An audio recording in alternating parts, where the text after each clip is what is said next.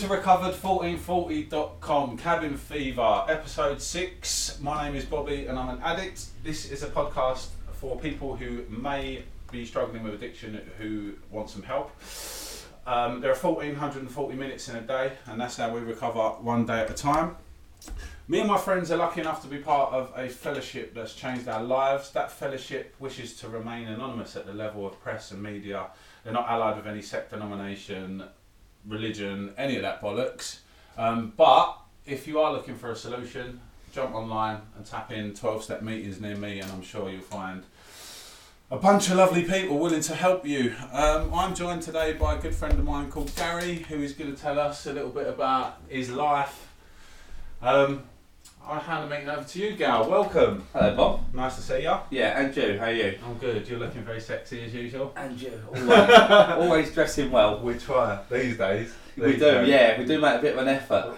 More so than we used to. And that's what I've been doing that this That's week. fair. Treating myself to some nice clothes. Imagine such a thing. I know, because like I remember my first meeting that I went to, I put my jeans on, and there's a rip right up the crutch.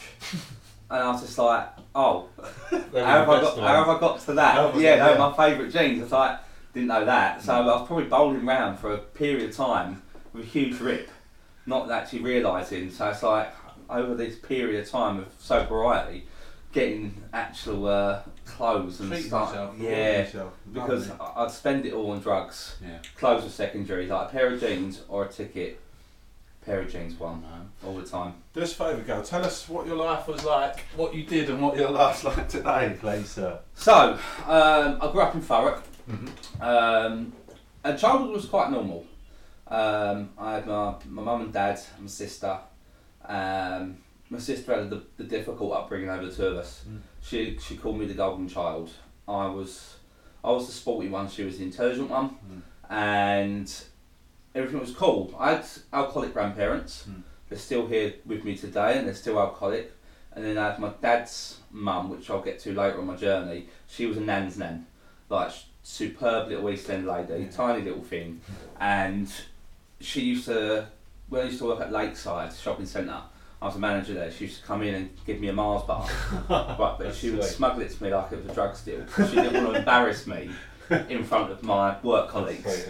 And I was just like, you don't have to do that now. I'm going to tell them all that you bought me a Mars bar because it was great. It didn't matter that I was in my mid 20s. I thought it was fantastic that my nan, nan used to pop in. And she's a pivotal part of my, my story and also my, I'd say my recovery. But um, yeah, grew up in Thurrock, like I say, I was very, very sporty. And sport filled the hole, the empty hole that we carry quite a lot with us as addicts, I feel. Mm. So I, at my peak, I played for four football teams Wow. and you know, I played at Tilbury Town. I played Sunday League. I played Saturday, uh, and I was playing for the school and the college, and that gave me what I needed. Mm. Like training, training, training, football, football, football gave me everything I needed to feel whole.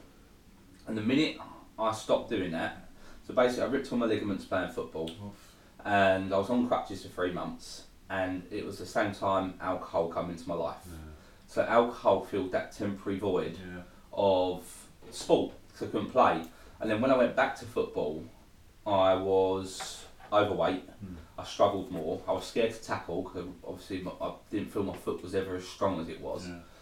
And I was kind of lost because I didn't have that. I didn't have I didn't have my sport as my outlet, as my go-to, and it was my sport was addiction. It definitely was, and I loved it. And I was, I wasn't one of these players that was good as a young age. I had to work hard to become a better player. Mm. So I put the hours in. I was the first on the training pitch, the last off it, and I got better through that. I was never going to make it a high standard, but I certainly worked hard to be the player that I was. And the minute that got taken away from me, yeah, drink, drink took its spot. And I, I always just say I didn't identify as an alcoholic, Mm. but I certainly over like, I, I, with the alcohol, I basically drank to oblivion. Mm. So, but it was always small incidents. So I wasn't drinking continuously, but I drank alcoholically. So I, I had to annihilate myself, Mm. and I was chaos on the drink Yeah. through my through my teens to my early twenties. There was a lot lot of stories, and my mate went to me once. He was like, "Gary, went, you've got all the stories." He went, "They might not be good for you, but they're good for everyone else." and that's the way he described it because we went out to Thailand in our early twenties, and I crashed a moped and I'm at the full moon party, all bandaged up, zombied up to the max, guy. all the blood seeping through. Great for them, like great source of comfort. And my ego's bashed to bits. Yeah. It really is, and um, it's a it was a struggle. And I didn't find I didn't find cocaine early. Uh, I took the first line at 23. Um, I lost my job. I was a store manager. Um, I won't name the store, but I was a store manager. Lost my job. It was Christmas period. We went up to Newcastle, and I was in a house house party. All my mate, my mates' friends that he met travelling. I was there, and I didn't know anyone. And I was very quiet. I was that shy boy in the corner, Yeah, cool. not comfortable in my own skin, not Yeah. comfortable in my surroundings Yeah. and um, he was like, "We're going to get some cocaine in," and um, he was like, "You know, you're pretty quiet. Do you want some?" He said, "Like you've been going for a bit of a time." Uh, he went, "I'll give you the nod if you want some." I was like, "All right, cool." And uh, I sat there debating it. I was very anti-drugs at the time as well, really anti-drugs. And he gave me a nod, and I just done it. I the, the adrenaline and the nervousness running through my body. I'd done the line, and then 20 minutes later, he's telling me to calm down because I'm chewing everyone's ear off. like, and, and I was there. Like, I had, I, I won't lie, I had a fantastic night Yeah, yeah. on that on that one line of cocaine. I had a fantastic Yeah. night, and I was really, really, you know, the centre of attention. Like, I felt like I was the centre of attention. It was all, you know, it's all about me now, and you know, I'm going to entertain everyone tonight. I'm going to have a great time with it. And I meant, you know, I woke up the next day, and there, there was no obsession, no desire to do more. Mm. I didn't touch it again for another five years, and um, there was still more incidents on the alcohol and the way I drank. And I, I in my sort of my mid to late twenties, I developed a trend of drinking to the point where I would leave all my mates wherever I was and walk home. Mm. And it didn't matter if that was two miles or ten miles. I'm doing the walk. That was my little thing, and I must have put uh, my friends through a lot of worry because I'd disappear. Mm. You know, one time I, I rolled up in Southend Hospital after I passed out in the bandstand in the snow on my birthday and no one knew where I was. And when I rang them, I was just making up street names apparently to so they couldn't find me. Mm. And I caused all that worry for just because I drank drunk to oblivion. And then um, I got to about twenty eight, and I met my mate Clayton. Um, and this is where it all gets. This is where all the carnage unfolds. So coke. Clayton done coke um, occasionally, and he was like, "Have you tried it?" I was like, "Yeah, a long time ago." He's like, "Do you want to get some?" I was like, "Yeah, all right, cool. I have a bit." So I didn't think I had an issue. Like I didn't realise I suffer with addiction and stuff like that. I, I would always say I had an addictive personality because I think it sounds cool, like Yeah. rather than saying I'm an addict, Yeah. which sounds quite harsh and brutal. So me and Clayton would do gear every couple of months. Um, that went on for about four years, and it was easy to do it like that because what I made sure I didn't have the dealer's number. Yeah. Because I think if I did get the dealer's number, that's when I'd be off and running, Yeah. and I would have a problem with it. But because I never had the dealer's number, I let Clayton buy it. Mm. It was managed by Clayton, Mm. and that was a good thing Yeah. because to be honest with you, at that point I didn't know where to start on looking for a dealer. Mm. So we got to about six years ago, and all we had a series of events where first one my best mate Chris, his dad passed away. Um, I'd say he's my second dad. Like we, we grew up on the same street, we lived across the road from each other, known each other since we were three years old. Fantastic guy, and I wanted to be there for Chris. And then the night before Chris's dad's funeral, my nan passed away. Uh, the the little East End nan, the one that I really really look up to, and um, I was still Chris was like, "You don't have to come to the funeral." I was like, "No, I want to be there for you. I want to support you." So I supported Chris through that, and I probably hadn't really hadn't sunk in about my nan's Mm. death. I don't think I ever dealt with it very very well. I actually when when my nan passed away, I had a lot of guilt and shame because I think that's quite natural. I wish I'd spent more time with Yeah, her. I wish I'd pop round once a week like I always did as a child. Every Sunday I'd be there uh, without fail. And as you get older, your life changes, Yeah. and sometimes you don't do things. And yeah, you know, I'll always have that regret. I didn't see her a bit more because she loved having family around her. And yeah, I, I kind of blanked out her death and didn't, you know, I just, and I just punished myself through it. And three months after that, roughly, um, we went to Amsterdam for my mate stag do, and uh, Clayton had a fit twice while we was there. Um, he went to hospital in Amsterdam. They said he's got water on the brain, and he needs to get back to England. They can drain it off with uh, some sort of medication. everything's going to be all right. And he, he come back to England, gave all the doctor's note from Amsterdam, and uh, he was due to go in on the Monday, two weeks after the incident in Amsterdam, and he didn't wake up. He went into, he went into uh, a coma, uh, and he got rushed into hospital. They couldn't wake him up. He was suffering with severe headaches the day before, and he had a brain tumour at the side of a fist, and it was like my world was falling apart that year. Lost a lot of close people, and then I was about to lose my best. Well, I thought I was going to lose my best mate, and it was like forty eight hours until like that was critical. And he come through it. He's still here with us today, but he wasn't the same.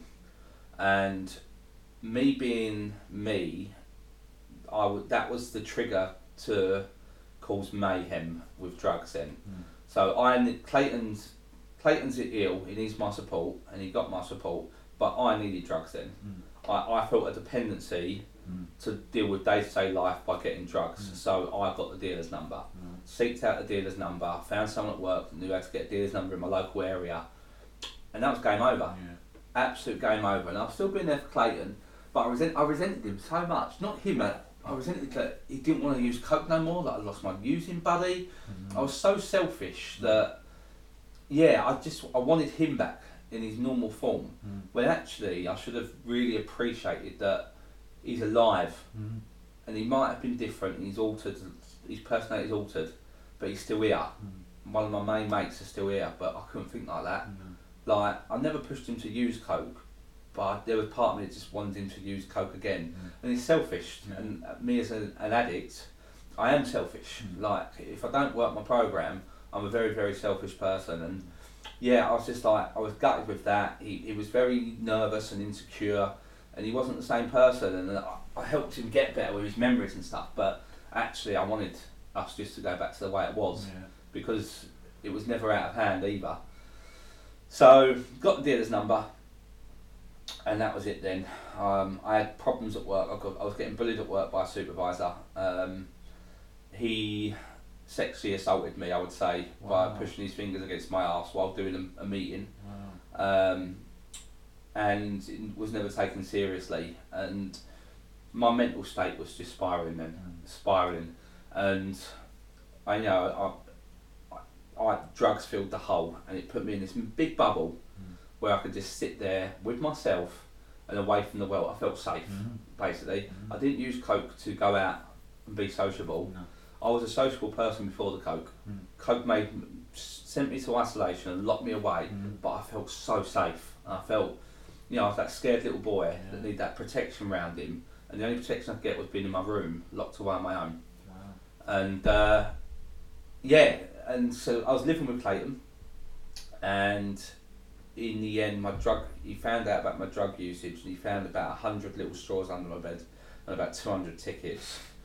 And he, he sat down, bawling his eyes out, saying, asked me to get help, and said he doesn't want to lose me, Mm. and that's Clayton. Um, there's me wanting him to be back to his old way, where he just didn't want to lose me and it's so selfless to think like that. And I said I'll be fine. I, I underplayed it. I reassured him. I gave him all the lip service I needed to do for him not to worry. And then we had a row because I said I think about moving. He moved his girlfriend in. I said I think I'm going to move out. And uh, so they've got the space, and he didn't take it very well. He wanted me there. He wanted me there. He didn't take it very well. And uh, we had a big fallout, and he packed up my stuff, and uh, it was them places. So I moved from Mockington to Hemel Hempstead to Hertfordshire to Southend, running away from the problem Mm. because it wasn't me. no. No, it wasn't No, me. no. It was all these places, Yeah, yeah. and no matter where I went, I'd find the gear because it's obviously it's a me problem, and I I weren't happy in my skin, and I, I needed drugs to just get through day to day life, and life become unmanageable. You know, I was I was doing enough just to feed myself and have petrol in my car to get to and from work to keep feeding my drug habit. Um, you know, I had a couple of like mad incidents. You know, psychosis kicked in, but my psychosis become reality when my landlord's house got burgled and they were away, and I didn't know what to do, so I just stood at the window with a knife, like trying to scare them. And because psychosis, the paranoia of psychosis, laying in bed, um, hearing stuff that isn't actually there. So then when you do hear something and you check the window, because I was a blind twitcher looking outside all the time, and then you see these two people actually standing there. You're like, Scary. shit, didn't know what to do. And my mate's asked, like, what are you going to do tonight? I went, probably just throw it and run. I was like, I ain't got it in me to do anything like that. No. And then uh, I crashed into a lady um, in my car after about 45 minutes sleep. She was moving to the Caribbean the next day, and I ruined that for her. Fuck. And I rang my mum up. I said, just so you know, I'm probably going to get arrested in a minute. I said, I'm, I'm on coke. Um, I've crashed into the back of a woman's car. I said, and uh, she's called the police. So I said, like, you need to be ready that I'm gonna be um, be taken away. And they checked my blood pressure and went, your blood pressure's through the roof. And I was just like, no shit. Like, no shit. And I was just like, this is, and I was just like waiting. I stepped out the ambulance, two cops standing there. And I just went, right, what do we need to do? Because I was like, Yeah. I just fully expected it. And I was like, oh, you can go. And that should have been my call to go, you need to stop this. Yeah. But what I done instead was when I need a holiday, went away for three weeks, smashed myself up on alcohol, but when I haven't done coke, so I'm alright. Yeah. Three weeks of beering it up, come back, the minute I got back, Back restarting. back to the dealer, Mm. back getting gear, still the obsession's on me because I replaced one thing for another. And then I couldn't get coke where I was when I was away, I didn't seek it, but alcohol was still there. I still needed something to self self sabotage myself and put me in that little bit of comfort and that bubble where I felt safe and you know just that disconnected from society Yeah. was enough for me. Mm. And um, yeah, so my final move, I moved to Southend into a house share, and I effectively a drugs den. Bloke above me got arrested because he was dealing cocaine. I had two people smoking crack, me, and it, even then it was like these people these people need help. like Yeah. The I, I'm not I'm not I'm nowhere I'm near as bad. bad as these Yeah. guys. I was like, bad. yeah, these these guys need help, and um, I was like, I've got to get away from here. Like this is insane. These are bringing me down. Like, yeah. So I, my landlord was just like, look, I want a flat, mate. So I moved in with my landlord, and uh, moved in, and he he suffers with drink, and it, it was a blessing and a curse because I looked at him, and I was just like, that's me. It was looking in the mirror Mm. like his behaviours and stuff like that. I was like, that's me, that's terrible. And I got a job where I was on assignment, I was working permanent early with endless overtime, so I could spend endless amounts of money on drugs. Yeah. And my mate, my mate actually recommended a podcast to me. He said Oh, you need to listen to it. That's interesting. Yeah, and he said that he went. I don't think you, mean, you might not need it. He went, but it's worth a listen. And he was my little angel on my shoulder that day. And I said, I think he, he saved my life, my mate, mate Brett. And he's uh, it was a podcast, and I related to everything to it. And I spent two more weeks smashing myself to bits. And my last use up was West Ham lost to Tottenham. That's a good reason. I think that's a fair reason. and uh, I went into work on the back of about an hour's kit. Used to, you know, stare at the ceiling for the regret. Those last half that last line, Mm. and you'd have, you'd get about two more hours of you know bolted and laying there in bed because my routine was in bed. I should really cover the routine because I think a lot of men will relate to routine before I carry on with the story. Mm. So I'll go back a bit. Like my routine was staying in bed, and my unity triangle was my phone in one hand with dating sites, Mm. porn on the laptop, Yeah. and my TV on the volume of one, which was too loud Too much too loud. much too Yeah. loud, thinking everyone's going to hear it. When in fact, all they could probably hear was me masturbating Yeah. because that's I self abused that way as well, and um, and that was my triangle of unity, and that's what my routine was. You know, for ten hours a night, Mm. laying there doing that to myself, abusing myself over porn, uh, watching every single Variety. variety, yeah, completing Pornhub. Mm. Torn up. It's and it was just it was vile. Like when I think about it, sweating and letting my hygiene go, and you know not smelling great and stuff Yeah. like that. And you think, how have I got to this stage in life, sort of thing? And Yeah. but that's it was either going to continue with that and die, Yeah. or have a heart attack, something's bad, or do what I need to do. And also, here I heard about the recovery in the rooms, and I googled where the, there was local meetings for a twelve step program, and there was one on a Monday night. And I talked myself out of it, like really talked myself out of it, and then I rang up my mates, and told them that I've got a problem. Wow. They all knew it, Mm. but they were treading on eggshells around me. Yeah. And so I'm going to go to a meeting on Tuesday to see what it's about. And because of my mindset, I still, because I didn't understand that I needed to do this for myself, Yeah. I thought if I tell them, I don't like letting my mates down. So I will, I will go. I'll go to a meeting because they they're expecting me. and They'll ask me how I went. And I walked up to the meeting, and there was this girl standing outside, and there was about another fifteen others, and I was ready to turn away and walk away. Yeah, I can imagine. And um, she grabbed me by the arm, and she was like, "You fed up with wanking in your room on your own?" She- Uh, yeah, that was her words. I was like, shit, they know? Like, they're on to me. I was like, wait, there was nowhere to turn though. So I looked, I was like, I was absolutely panicked when she said it, and I just was like, yeah. like, it was so weak. Like, Yeah. I was, for a big guy, I was pathetic. I Oh, really yeah. was. And uh, it, it, it was like a spirit guided me up them stairs Right. into that room. Yeah. And getting them that walk, I couldn't get there myself. No. Something guided me there that night, and I Love firmly that. believe in that. I had a, a spiritual experience that night that got me into them rooms because I tried to do everything to get sober, other than the rooms. Yeah. And I sat down there, I listened, and I listened with an open mind, and the word God come up didn't scare me. I No. know it scares others, Mm. it didn't scare me. I was so fucked that I was willing to give anything a go Yeah. to get to get sober and there was a lot of people that wrapped themselves in love with me and seeing people laughing and joking Mm. and also so many normal people in there. And it's like okay I'm gonna I'm gonna do another meeting and someone tries to get me to go on the Wednesday and I talked to him I took myself out the Wednesday and it was like well there's another one on Thursday in Canvey I was like alright. So I went to Canvey and I went to Shoebury on Sunday. And that was it then. I went to all these different meetings and I, and that was it. I was I was fully invested by the third meeting I was like I need to be here Yeah. I listened to it all. I I picked up um, the book on the twelve steps. I was like, I need to throw myself into this program, Mm. and it's not been easy. No. You know my journey, Bob.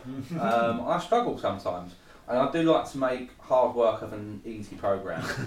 and I, you know, I, I picked my first sponsor. I didn't feel that was working, so I got another sponsor, and I changed that one on step four mid holiday, which was brave mo- mo- move, like, Yeah. move at the time from me, but I knew it wasn't right. And then I got another sponsor, Darren, who's been a little shining light for me. He's been superb, and you, I do struggle with day to day life. Like I, I don't feel like I fit into normal society, but I fit in with a bunch of addicts.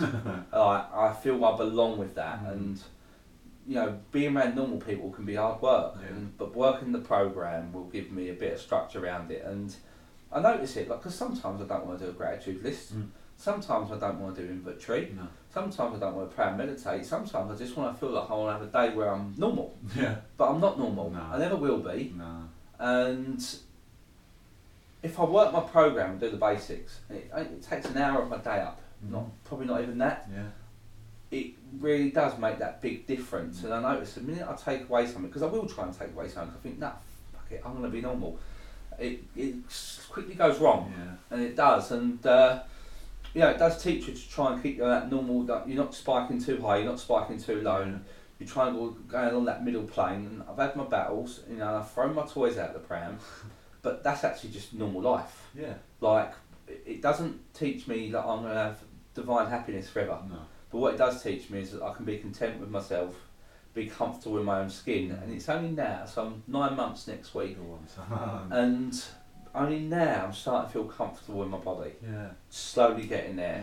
Yeah. And I've had a few little knockbacks, but yeah, that long. So this is a journey for life. It's Yeah. not. I'm not. I think I expected to be cured. I'm never going to be cured. No. And but it does teach me. It teaches me to be more humble, more honest. Like the honesty thing was a big one for Mm. me. Like I was the most dishonest person Mm. in the madness. And when my lies were overlapping too much and people were calling me out on my lies, I knew that the, the curtains were coming down. Yeah. But the minute I started being honest, so the minute I told everyone that I've got an addiction issue Mhm.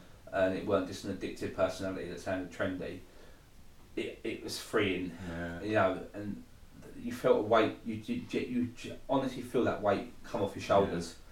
And doing the twelve steps as well and the order they're in. It's just it is a beautiful journey you go on. Yeah. You know, step one, two, and three. You know, you you- you're learning about yourself. You're learning about recovery. you learn about how it works and you know what you've got to do and what you've got to accept. And then you get to step four, and I I held back a little bit on step four, and I've re- I'm revisiting it now because I put everything down, all my harms and stuff, and character defects, fears, and everything. And there was no surprises in my character defects and No. fears. Very aware of it. But I didn't do my sexual inventory as much as I'd like, and we're revisiting that That's because uh, I noticed that now the drink, treatment of drugs are gone, my, my habits in the, the sexual habits then come into play Mhm. because I'm still up for a bit of self sabotage. You know, I still want to dice with death a little bit or Yeah. play with fire. yeah. yeah. Like it. Like Yeah. Um, one of the, one of the people in the room said to me when self sabotage is sexy, and I, agree Wow. with it. I think that's a it's a real yeah. powerful way to look at it. Yeah. And uh, yeah, I have to flirt with that sometimes, and it's I've just got to start flirting with positive influences. Mm. So I'm you know playing football, going for a run again, and Yeah. I'm a big lad. It's a struggle, but I'm trying to get back to things I love. Like I need football. I need to play a bit of five side to fill that empty hole that I can sometimes get. Mm. Recovery tops it up, but it can quickly empty out, can't it? If we don't do the right things. Um, we can quickly quickly lose what we want. Um, but life's pretty content. You know, I've I've never missed an assignment since getting into recovery. Mm. Never missed a, an appointment because when my when I got my amends to my sister, she said, "You look, you know, we're not telling the kids about this." Um, I was like, right. I was like, she went, "You really let down your nephew," because I kept saying I'd be there for his football, and I never was. Mm. I'd always blow him out. I didn't realise that he really wanted me there. I Mm. thought he wouldn't matter. Like, Well, it's wouldn't, best intentions, isn't it? If my Yeah. intention's to be there, then that's enough. Like Yeah. Mis, misguided yeah, that's idea, it. you know. And I wanted to be there.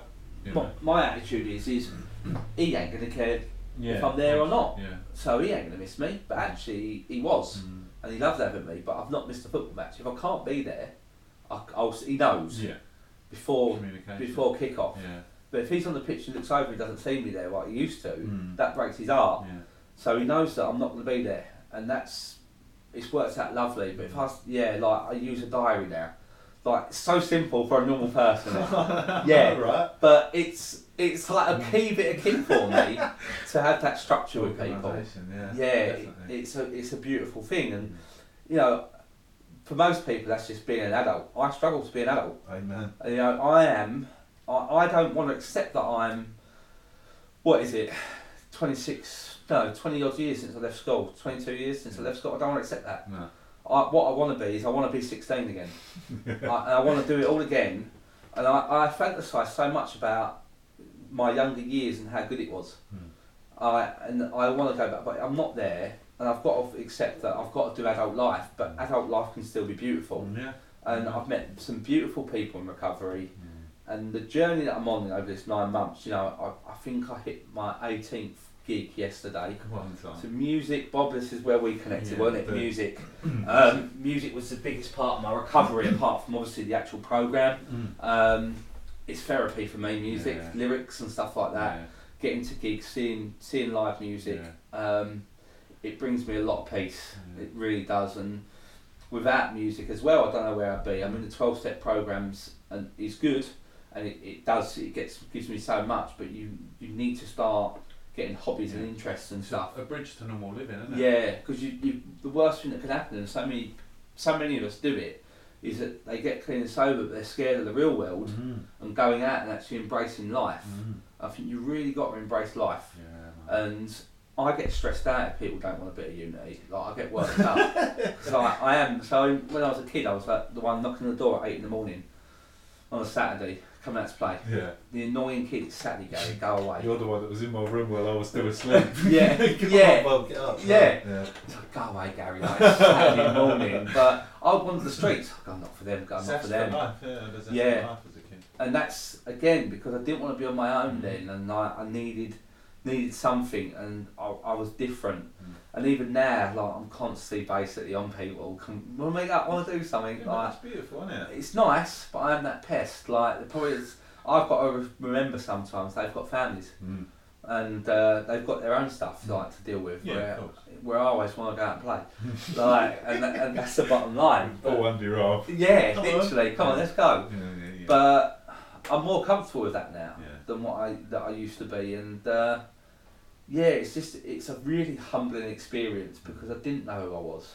And at the age of 38, I finally find out who I was Mm. and go on this journey. And this is my best year I probably had for over 20 odd years. Like it's just it is unreal. And um, people are like not sure about recovery, all I can say is just go to one meeting around the 12 steps and just with an open mind yeah.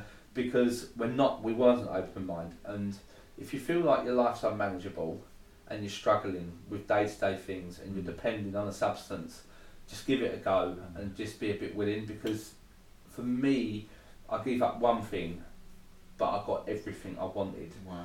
and we always talk about like the book says about your life beyond your wildest dreams. Mm. Well my wildest dreams was never cars. It was never a big house it was never staying in five star hotels. My life beyond my wildest dreams was having a big friendship group that loved me and I loved them. Um, being comfortable in my own skin, Mm. going on a few little trips, and just being around nice people, and just having a bit of peace in my life. Like I don't want much life. I'm not materialistic. I want mem- it's the memories for me. Yeah. Everything. And my life's beyond my wildest dreams is creating memories, and I've had enough memories this year. Nearly that would probably replace the, the last 10 years of abuse Isn't that true? on myself Yeah. and I've, I've got to do you know I've got to do 10 years of recovery straight away just to level out my 10 years of Mm. abuse Mm. and then I've got to then carry on living my life Mm.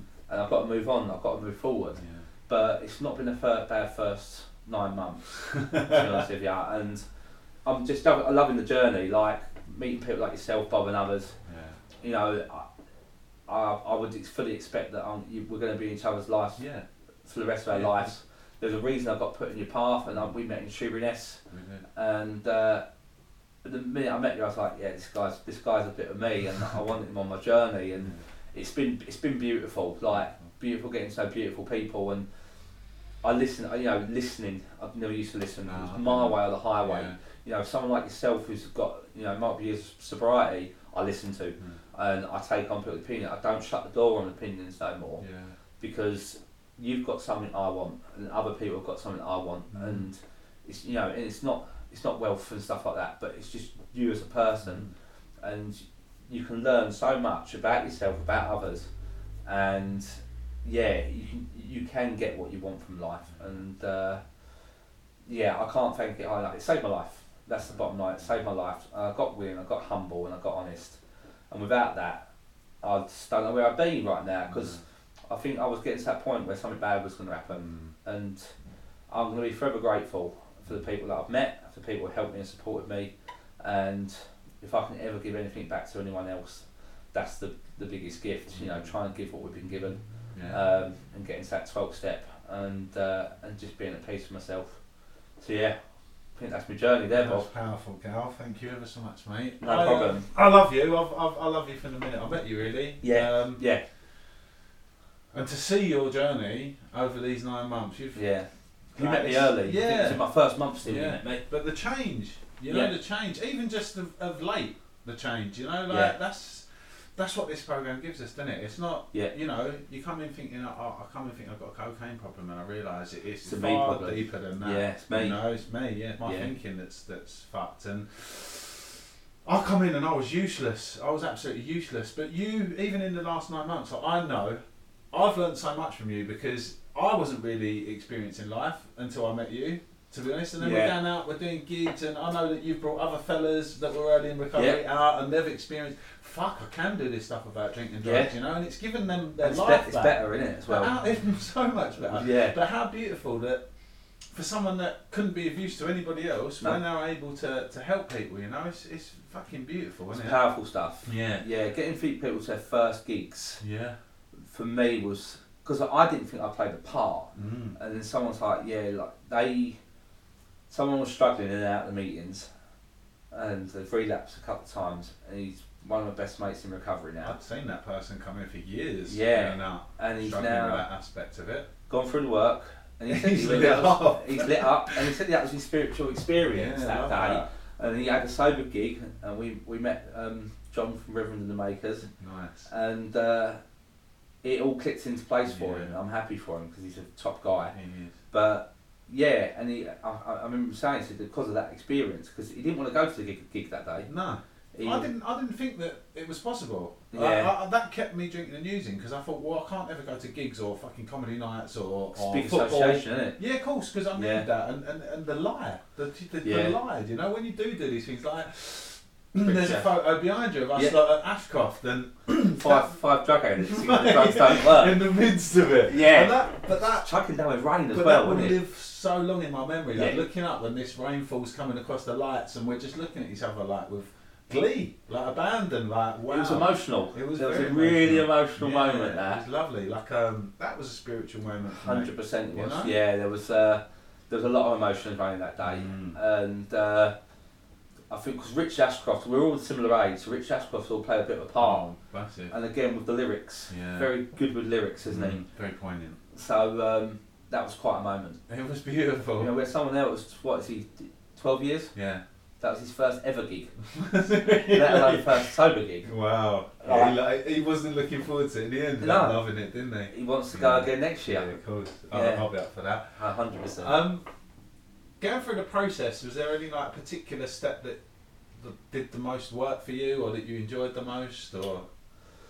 I've enjoyed step nine, making the amends. Yeah. It's freeing. Yeah. Um, I've still got some amends to do. So Clayton's my biggest amends to do. I don't think he's quite ready for it. We're talking, mm. which is great, Mm. and we're having a bit of communication, Yeah. and it's lovely. Um, and I, I think he knows there's a difficult conversation to be had, Mm. and I want him to give me both barrels. Yeah. I need it. It's important, isn't It it? is important, Humbling. but also it's it's emotional. Connect, the connection you get between you and that other person when you Mm. make that amends, Yeah. you feel like the there's energy around it. And as much as you're going to hear some awful stuff about yourself, you can actually, once it's done, you draw a line under Yeah. it and you move forward. Yeah, and I love think that. it builds stronger relationships. So I every agree. amends I've made so far, the relationship's got stronger off the back of it. I agree. 100%. So yeah, because I know a lot of people dread the amends. it's beautiful. I think so. Yeah. Uh, yeah. Because I know I've already done it. Yeah. I know I've, I've been. done I know I've been the bastard. I've just been hiding. Yeah. In plain sight. So you're not going to surprise me with what you're going to tell me, but No. I need to know how you feel. Yeah, of course. and understand so how I make you feel. Yeah. Because I know I'm not a bad person. No. I'm a I'm a good person that's done some bad things to Mm, people lost. because I was lost and confused Yeah. and I didn't know myself. Mm. But now I know myself, I can I can respect people more and, and Yeah. listen and be open minded. I agree with that entirely. Like I said sorry so often that it ceased to have any meaning whatsoever. 100%. It was sorry, can I borrow some money? Usually. And when I've done my amends, the actual taking stock of what you've actually done to this person Yeah. and and verbalizing that to them so that they know that you've actually given consideration to what you've done yeah. sort of s- puts a marker in the sand where I'm never going to cross that line again. Do you know? No. Like I'm, a- I've actually taken responsibility, and you're right. My relationships, all of my relationships, have blossomed um, because of that process. I love the fact as well. Like when you talked about using, I never thought of it that way. That I would use and then isolate so that I'm safe and protected. Yeah. I'd never considered that, but that's what I did. I withdrew from society Yeah. because I couldn't be hurt in my in my box room No. on my own. I'd never ever considered that. Yeah. You know, that's that's interesting, isn't it? So the only love I could form. So I was desperate for love. Yeah, we all was- I- are. yeah, aren't we? desperate for love and affection, and I wanted to feel love from a female, and it wasn't even in a sexual sense. no. Cuddle, Yeah. kiss, yeah, holding hands, like yeah, those little stuff. things. Yeah, like Mm. you know, s- and spending time with each other, Yeah. Um, and just having that connection. Mm. And I would go on these dating sites, and I'd go Tinder worldwide. I'd buy all the premium stuff with the little money I'd left over, and I'd go to all these far-flung countries, and I would play lip service to these girls, and get them to do it in return. And it was manipulation tactics. That's all it was. For I was affection. manipulative. Yeah, for affection. I'd, I'd manipulate them to the point of affection. Mm. I'd get what I needed, and I'd get off the back of the come down. I'd be full of guilt, remorse, and shame. Yeah. So then I delete everything and panic, Mm. and then by the by the next day I'm doing it all again. And it's that vicious cycle It's going groundhog round. it? It's so horrible. And while I'm actually on coke, it felt great, Mm. like doing that and getting these girls to say the right thing. But equally, I felt bad for them. Like I, I can't, can't make amends to these people that I don't know. Like no. I went to Africa, Asia, South America. Like I would go everywhere. Like and yeah, because as well, I thought it was exciting talking to someone from another country. Mm. Yeah. All because I just wanted to feel a bit of love. A little bit of attention, yeah, a bit of affection. Yeah, and my mind weren't tuned to the fact of actually everything you're doing. Like I thought I'd find love in the bottom of a bag of coke. Yeah. You don't. No, Like- it's contaminated as well, isn't it? And anything you do in Yeah. that state is contaminated, isn't Of course. it? Yeah, the psychosis as well. You brought it back for me as well. I used to be on dating apps, and the words on the, someone's profile would morph as I'm looking at it, and it'd be like, "We know what you're up to, Bob," and I'd be like, "Fucking Yeah. throwing his phone across the room, like." Yeah. That that one what I signed up for when I was watching Oasis at fuck, as a kid and thinking cocaine looks really glamorous, Does. rock and roll. Rock and roll You know? does glamorise cocaine. and uh, Yeah. that that wasn't my experience in the end. It was far from glamorous, you No. know. And you spoke about like letting your personal hygiene go and all of that Yeah. stuff, and and in the end, I was like using for two or three days and then laying in bed for two or three days and Yeah. just in a pit of despair, and it was fucking Yeah. horrible. And my Not life showering. was, no, Showering's an no, effort, Of course it? it is. Well, I'll do that later. I'll do that. You know, Yeah. manuana, manuana. That was my life, and, and like you said today, like to be able to be present and actually do the things that I say I'm going to do Yeah. it's revelationary for me. Like so much of my life, like you were talking about appreciating the things that normal civilians take for granted. I honestly feel Yeah. like we get two lives. We get this one that prepares us, Yeah. and then we get this second one where we can actually appreciate, these little it. things that other people take for granted. Yeah. You know, my gratitude list today. I'm grateful for fucking central eating and fresh clothes and hot water. Yeah. I didn't, you Yeah. know, I didn't experience those things before. You've got money to, to buy- things, like Absolutely. little things, but like Little uh, again, like, I'm not even worried about the brand. I like, my trainer's probably the only thing that I do. I think every I do, addict's got a fucking trainer fetish, Trainer, haven't trainer things like so. I had sixty pairs of trainers 60? in, in active addiction. Fucking, you well in active addiction. They went. They Oh, went I. I got like I was buying pairs of trainers. It was like as, as addiction was building, so I still had a little bit disposable, Hmm. and I buy my trainers. But because I worked at, like for a footwear store for a while and other things like that, I got got them on discount. I built up my collection, but in the end, Hmm. that collection went because I needed my drugs, Yeah. and uh, sixty pairs went down to about two pairs because I think I sold sixty pairs for probably about two hundred quid, which is a night. It's Yeah. a night and a half probably on the drugs. Yeah, nothing is it? and then all my footwear, like my little, and that was a hobby. That's a healthy hobby, I'd say, rather than unhealthy. It's, Yeah. it's still an obsession. It's, it's self care, isn't it? It's no, there's no Yeah. consequences to having too many pairs of trainers. This is really. it. It ain't hurting anyone. No, it's probably hurting. my pocket a little bit, but Yeah, still. you, you need, like, I needed to feel good after uh, coming out of the like coming out of active addiction and trying to get sober. Mm. You know, getting my dress sense right. I, I've got twenty, so nine months, twenty bottles of aftershave accumulated. yeah, but this um, is nice. I, I, yeah. It's important for me to smell good Hundred today percent. because I never used to. And we always notice each other's we smells. do yeah. this is like we, we live by our senses, don't we? It's Yeah. important for me to 100%. smell nice, you know. Because I did. I remember that that last couple of weeks. I course smelled my armpits. Like I- I've, I've never been like a kid that smelt. No, I've always looked never. after Yeah, myself. of course, we're But brought up to a certain standard, don't Yeah. we? You know, but that Like- all goes out the window. My upbringing was spot on. Mm. Like you know, I looked after myself. I had what I needed. You know, there was nothing traumatic in my childhood. No, Um, but yeah, like hole in the soul. You yeah, know what make, makes took me back as well, where you said that you you made sure that you had just enough petrol to get to and from work, and Yeah. just enough for a little bit of food, Yeah. and the rest was for drugs, and that that was me as well. Do you know what I mean? Yeah. Oftentimes, I didn't even have any money for food. I'd, I'd shoplift my breakfast at Yeah. Sainsbury's on the way to work, and just so that I had enough for the gear and yeah, like, I could have money in my hand and I'd think about buying a pair of trainers or a pair of jeans which I desperately needed and I think, oh no, they're fucking, that's too expensive. Yeah. And then I'd happily go and give 100 quid took like it. it. for the gear, but it was like Yeah. that money meant nothing. It was literally a means of transaction. Yeah. You know what I mean? Money had no value in That's it. more important than jeans. Oh, yeah, massively. Like that's going to give you what you need, yeah. and it's going to that fix all your problems, yeah. isn't it? That, in that's that instance. the attitude. Yeah. but I used to with my petrol. So Tesco's, they used to take a pound, Oh, you was one of these. and then like 48 hours later, it would come out your bank. Oh, okay. So I'd know that I could get some more gear. Uh, As long as I had a pound in my bank, uh, load up my Still car, get to work. sixty quid Yeah. to get to work. And 'cause- fuck the fuck the that when it bounces. Fuck it. yeah, because they'll take it in the end, Yeah. and that's fine, and they'll never not pay because I know it, it, it just minuses your account. Yeah.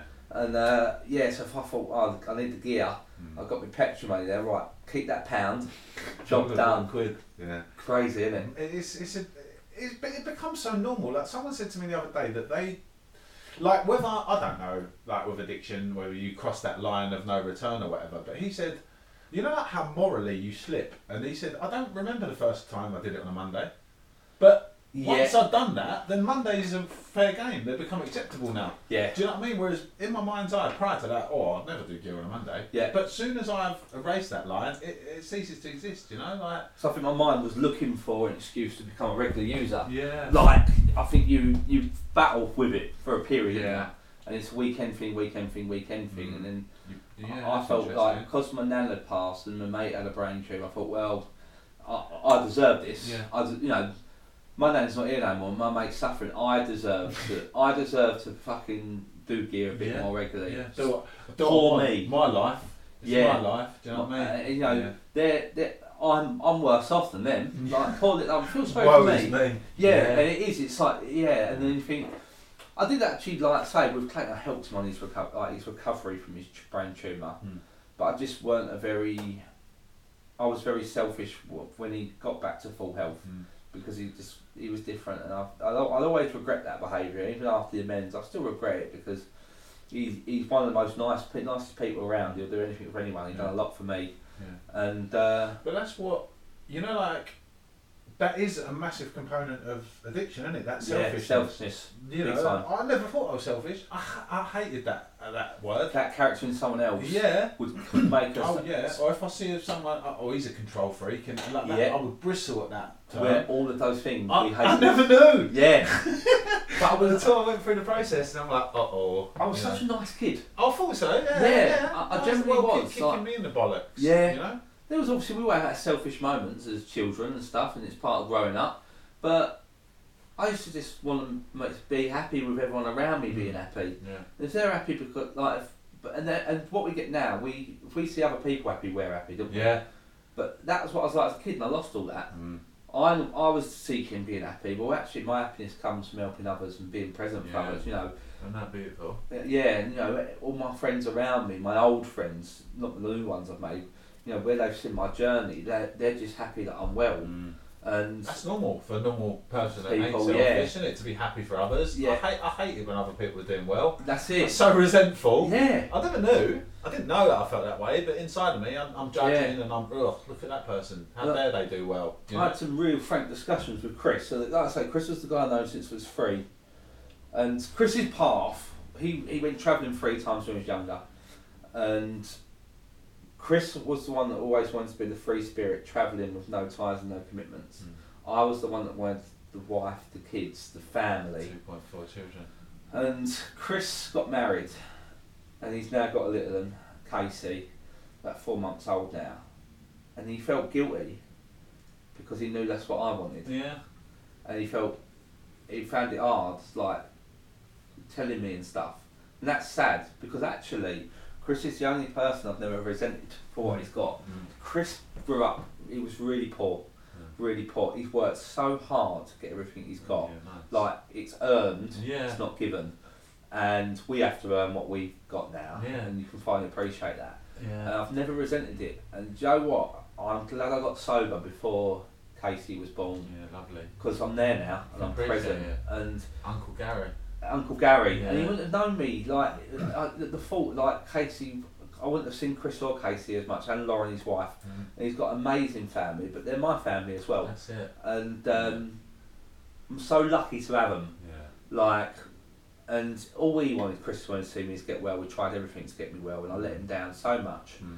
And yeah, and he never has to feel guilty about what he's No got. one can. No, no, one can. because it- no. he's got a beautiful life. Yeah. But like you he's said, a he humble, deserves beautiful it. person. Yeah, He deserves and it. uh, yeah, and it's a shame that he felt that way. But obviously, I was showing my personality was showing that I probably was a resentful, bitter character Yeah, because I was unhappy in my own life. Yeah. Our relationships, yeah, it's just like spot on again. He's um, he's a good bloke. Do you know something else I, I love about this process is that I sort outside of myself for things that would make me happy all the time, like drugs, sex, fucking Yeah. clothes, status, all of those Yeah. things. And the truth was revealed to me in the the process that we go through, which is that my a lot of my self esteem and happiness comes from helping other people. Yes. Who fucking knew? You know what I mean? I'm like selfish to the core, me, me, me, me, Yeah. me. And the second I do something for someone else, I think, oh, that feels nice. Really and good, yeah. It does feel really good, and that's where Yeah. my sort of ha- a lot of my happiness and contentment comes from now, which is you know Yeah. no one can really judge me anymore because I've cleared my side of the street and I've Yeah. taken responsibility for everything that I've done. But also, like every day now, I get to choose who I want to be. Yeah. You know, I, I- thought I'd wake up one day and it'd just be magic pill, and I'd be like, "Oh, all right, I feel happy." And Yeah, that's not life, is it? It's every day I have to, like you said, sometimes can struggle with the program. I don't Yeah. want to fucking do it. You know, I, I, I want to be normal. I've been Yeah. through those times, but I have to get up and I have to do these things that make me yeah. happy. That get past that struggle because we all wake up and think, "Fuck, I could stay here. I'm comfortable here. It's Warm in that bed. Yeah, it's warm in that bed, Yeah. and I can't. Nothing can go wrong in this bed, so I'll stay here. But you have to get up and you have to face life, and Mm. when you do, it's it's all right. Like life's actually, it's what you make of life, isn't it? And it, it's a beautiful journey. Really And you appreciate other things. You know, I like, I didn't touch on it. High power. Mm. I struggled around my high power, and um, you know, at first I, I, I was using my nan, Hmm. and I had someone say we shouldn't be putting the the extra weight on the dead. Okay. And so I've what I now think before. is my nan's actually an angel on my shoulder. Like that. So she's looking over me, but she hasn't got to carry the burden Mm. of my woes. Yeah. So then I tried to find God, as in the the God Almighty, the, The, the religious. Christ Himself. depiction. And I was walking around Belgium and Holland looking at churches looking for a moment, uh, and that's the truth. Yeah, fair. Yeah, I was couldn't nearly you? six months into recovery at that point, and I was like, "Come on, give me a sign, give me a fucking sign now." and it don't work like that Big either. JC. Yeah. And then one of your sponsees, uh, I come back after a bit of a tough time um, on a holiday, and one of your sponsees, I don't know if I can mention his name or not, I don't suppose he'll mind. Ty, Yeah. mentioned that his higher power was Mother Nature. Yeah. Wow. Yeah. And when you think about Mother Nature, the trees, the planet, yeah. the ocean, you know, the sky, and everything around It's all set up for us. like, there's a there's a real comfort around that because I've always been at one and a bit of peace when I'm at like when I go for a walk through a forest Yeah. and stuff like that. Yeah, I I, I feel my, my calmest Mm. uh, if I'm surrounded in, in you know stuff that uh, isn't man made No. and uh, you know go, concrete jungle stresses me out. Yeah, same. Taking that away, it's beautiful and Yeah. when eventually I was like, I can settle on that, and Yeah. I can be really comfortable, content, and identify with I it. love that. The universe in itself and how amazing it is. How it Us supports humans, us. yeah. Yeah. like you know, animals and us and how we're formed and stuff like that. It's like I, I, I can really Sense identify that as my that. God, as my higher power. Yeah, I like that. And um, and um, my conception's changed about five times in the last four years. Do you know what I mean? I, I think it's whatever works for you at the time, isn't it? And and your conception will always change and grow. But I think that's important because. I used to We come into the don't. Yeah, but I used to come into the rooms. People say God, and I think, oh fuck off, mate. And I get up and walk out. Yeah. I, I- you know, the big bearded geezer in the sky. Yeah. Yeah. Uh, It didn't work for me. It did not work for me. No. And, and my, you know, my conception. When you when you come into rooms and you see these people getting well, and you think every single one of these people believe in something Yeah. outside of themselves, there has to be power in that. There Yeah. has to be power in that, you know. And, and when I eventually gave myself over to talks about being a control freak. When I give that control over, I don't suffer anymore. No. I'm not trying to. You just fucking stay there. You just say this. You do that, Yeah. and, and and this will all be sweet. It, it, my life ain't like that today. My No. life is like um, an unfolding. You know, I let it unfold, Yeah. and I think I say to myself so many times a day, it is what it is. Do you Yeah. know what I mean? It, I it say that a lot it of is. people hate that saying, but I like it. I like saying it. Fuck 'em. It is what it is. You But, know. and it, like as well, like if if you had told me before this journey that an, an addict could help me get sober, I'd be Mm. like, no. And a lot of my mates commented like, how the hell? We went, surely you all just want to get on it when you get in the room. And I'm just like, nah. I was like, but the one thing I noticed when you've got two addicts together, um, who are in a good spiritual condition, I genuinely feel energy now. Yeah. Where I've never used to appreciate or acknowledge energy. yeah. But I notice when someone's not feeling good, I can I feel negativity yeah, now. empathy. and I never recognised it and Mm. dealt with it until I got into the rooms. But like now, like whenever I'm with you, Bob, I Mm. feel a real connect, Yeah, positive do. energy, yeah, and I really, really enjoy it. yeah, And you know, I've got a friend that's going through some stuff at the minute, and he, he's very doom and gloom, Mm. And, and I, he does it. I can feel the energy zapping Yeah. out around me, like, Be and I, careful around that stuff. my Alright. like, ball that I used to put around me, Mm. my ball now is that my this invisible energy Yeah, that I'm trying to be a good, positive person, and I'm trying to get him to be positive, but. He's got so much good stuff going for him. Mm. He's letting this one little thing bother him, yeah. and it's bringing the whole house down. We're, we're so lucky in, in that respect, aren't we? That we've got these tools and the people out there We are. haven't. and and we can re- like once I know my character defects and my fears, I can see fear in other people, Yeah. and I don't jump into them two footed when they say Yeah. something that I, I would have set me off in the past. How fucking dare they? Do you know what I Yeah. mean? Like, I can see, oh, like, oh, that person's probably a little bit afraid of this happening Yeah. or that happening now. It's, it's revelation now. How Yeah. much we learn and we grow in it. Hundred percent. Yeah. I was saying to my sister with the because if you do the ten, we do the gratitudes in the morning, and then we do inventory of the night. Mm. And I said if you if that was taught in schools Oh, amen. to kids, and you said look do some things that you're grateful for, but also you, you know you can own a, get a kid to own a lie Mm. without repercussions of the lie, Wow. but just go and look. the- Encourage them to lied, be encourage honest. them to be honest. Yeah.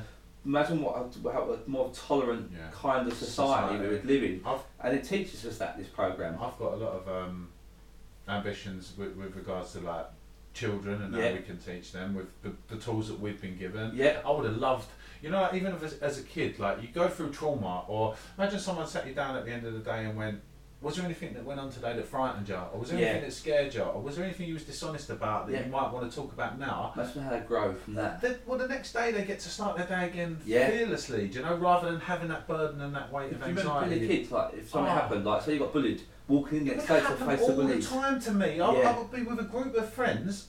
Everything would be sweet on a Sunday. I'd go, I'd go home on a Monday. Oh, these lot are after us. Yeah, What, what, why? Yeah. And, and now I've got this sinking thing that this gang are after us, and Yeah. I- I've not even played a part in it, and I'm terrified. Yep. And I've got to live with that knot Why in my me? stomach. And, Yeah. and, like other kids ain't suffering like me. Other kids might enjoy that sort of. some do, don't they? Yeah, I've got a few friends that, uh, uh, you know, are at Yeah. Her Majesty's pleasure that Yeah. did used to enjoy that. That wasn't me. I was a very sensitive child. You know, if I'd have Yeah. had the facility to talk to someone and and, and, and explore how I felt, yeah, but I, I, life was just a series of events that used to happen to me.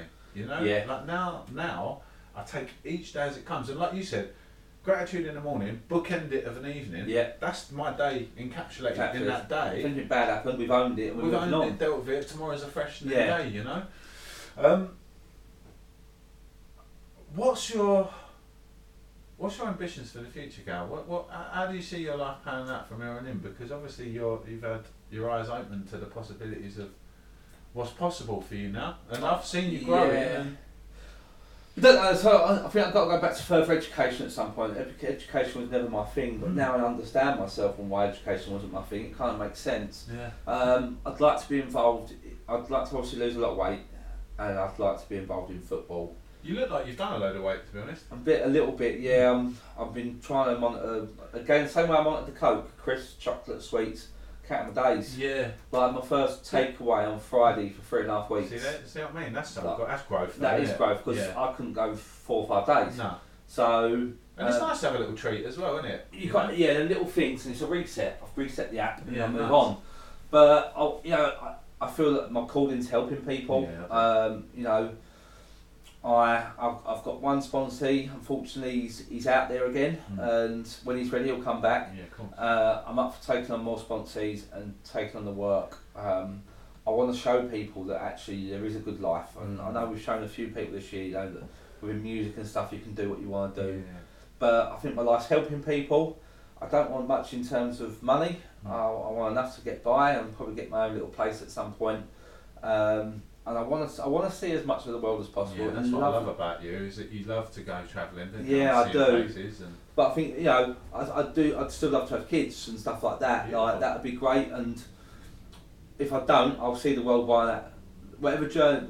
Thing is, I'm not fixed no more. no, that's beautiful. Like I used to seek out be having a family. Mm. Well, maybe that's not my journey. Mm. I'd like to have kids, but it might not be my journey. But if that doesn't fall into place, I'll still see new places and do new things and help others. You know, recovery is worldwide, Yeah. and Wow. I'm That's interesting. Yeah, and I want to. I'm happy to go where it because I'm booked in for Amsterdam next year for convention. Oh yeah. Yeah, I've done that. So Amsterdam's up When's for. that? What month's that? Do you I think it's June. Oh, I might have to have some of that. Yeah. So Amsterdam, but pla- so I, I mean, love Amsterdam. I've done everything in. Amsterdam. Like Yeah. I've done smoked weed, I've done mushrooms, I've done coke, drunk a lot. Mm. But actually, it's the only place I don't need to do any of those things. Yeah. It's my most comfortable I- city in the world. I felt like that because I thought it was going to be this sleaze fest, and I went with a girl that I was with at the time. We was engaged, and it was just a really beautiful city. I loved it. The It's only a art. slight corner of the city, isn't it? The, Oh yeah, I, and and for some reason it was shut when I went. yeah? And then, then Must have their annual day off. Yeah. Brought the shutters down. Bob's coming. but um, yeah, but I love you know I love that we've got so much on offer for ourselves, haven't we? We truly we have. Yeah, this is. Yeah, my journey. I, my journey's not fixed. No, And hasn't even started it yet. was as always It's fixed. exciting thing. I, I was like, I have to do this and I Mm. have to do that. I need, I need a girlfriend. I need kids. I don't need a girlfriend Mm, today. I'd like a girlfriend. I don't need a girlfriend. I'd like kids. I don't need kids. No. Um, because I've got all the love and validation I need in the rooms, Yeah. And I can give all my love and validation to other people in the rooms. Doesn't need it. Um, and I've got an army of people that's on the same journey as me. Yeah. And I as long that. as I stay on that road, Yeah. I'm protected. I'd Yeah. say, Beautiful. and that's what I need. The last thing I was gonna I want to ask you about is that you know so many people like I defined an addict as someone on a park bench who was like fucking covered in their own piss and all the rest of it. And then when I got to a meeting, I see all these people outside happy and joyous and laughing, and I thought this Yeah. can't be the right place. And like you, there were so many times when I, I wanted to leave. Yeah. What would you say to someone who might be listening to this who who's curious and they and they find that themselves in that position where they get to a meeting and they're, they're just frightened to go over the threshold, you know? I'd say get uncomfortable.